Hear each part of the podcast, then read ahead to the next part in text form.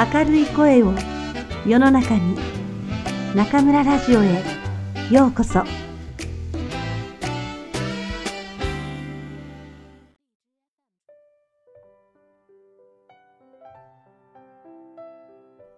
自分らしさはいらない。松浦弥太郎。最後の意思決定をするのは心。ここまで読んで自分は頭でしか考えていないなと思った人でもちゃんと心で考えている場面があります。それは何か意思決定をするときの最後の一押しです。転職をするか、今の職場でもう少し頑張るか、あの町に引っ越すか、別の町を探すか、この人と一緒に暮らしていくか、別の相手を探すか。僕たちは人生の中でいくつか大きな意思決定をします。意思決定までの助走期間は大抵、いろいろな情報を集めたり、誰かの意見を聞いたり、親しい人に相談したり、頭でとことん考えることでしょう。つまるところ、頭をフル稼働させて、考えて考えて悩むのです。しかし、意思決定の最後の最後、踏み切ってポンとジャンプし、こうしようと決めるのは頭ではありません。自分に最後の一押しをするのは心です。頭でどれだけ考えてもなかなか答えが出なかったのに、ふっと心の中から答えが浮かび上がってきた。そんな経験があなたにもあるのではないでしょうか。僕たちは本当に大事なことについて散々頭で考えますが、最終的には心で考えて意思決定しているのです。意思決定する際の核はおそらく情報を理性で分析する性質を持つ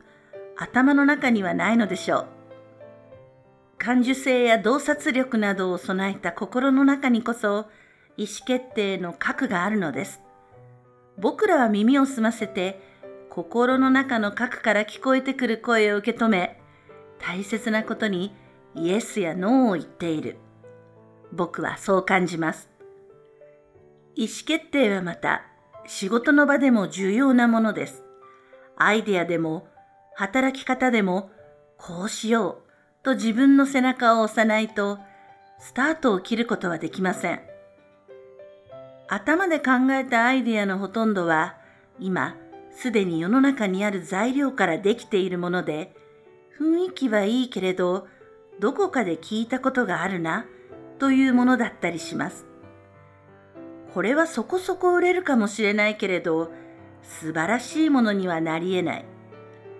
自分の心で意思決定したアイデアやサービスを提供しなければ本当に新たな価値観を生み出したり人を感動させたりすることはできないのです。さあ、あなたはどうでしょう？これまで無意識に心で考えて意思決定をしていたのなら、これからは意図的に心で考え意思決定をしようではありませんか？そうすれば、真に自分にふさわしい道を選んだり、人を喜ばせ、世の中の役に立つ提案をしたりできるようになるはずです。心は成長しない。意図的に心で考えようなどと書くとトレーニングのようですが、心は鍛えるものではありません。なぜなら僕は心とは成長しないものだと思っているのです。心の成長というフレーズはみんなが当たり前のように口にするものですから、え松浦さん、何言ってるんだ？と思う人もいるかもしれません。でも僕はこんな風に思っています。心というものは生まれながらに持っている無垢でありのままのものだと。その人そのもののずっと変わらないエッセンスだと。心境というのはその時々で変わるけれど、心の本質は変わらない。例えば、徳の高いお坊さんは長い修行の結果、心を成長させたと思いがちですが、その徳の高さ、心の美しさとは、もともと心の中に備わっているもの、もちろん邪悪な考え、後ろ向きな気持ち、怠け心なども備わっていれば、親切な心、思いやりなど、様々なことが心の中には備わっているのです。それらがその時々で現れ出てくるのだと僕は思うのです。現れ出てくるものは人によって特徴があり、それが人それぞれの心の本質というものなのでしょう。だから心を鍛えることはできないし、どんどん使って心のパフォーマンスを上げるなどありえない話だと感じます。逆に言うと、心は鍛えたりしなくても、ただ使うだけでいい。自分の中に生まれながらに備わっているのに、まだあまり使われていない手つかずの宝物を使ってみる。そんな感覚です。心と頭の関係は、右手と左手の関係に似ています。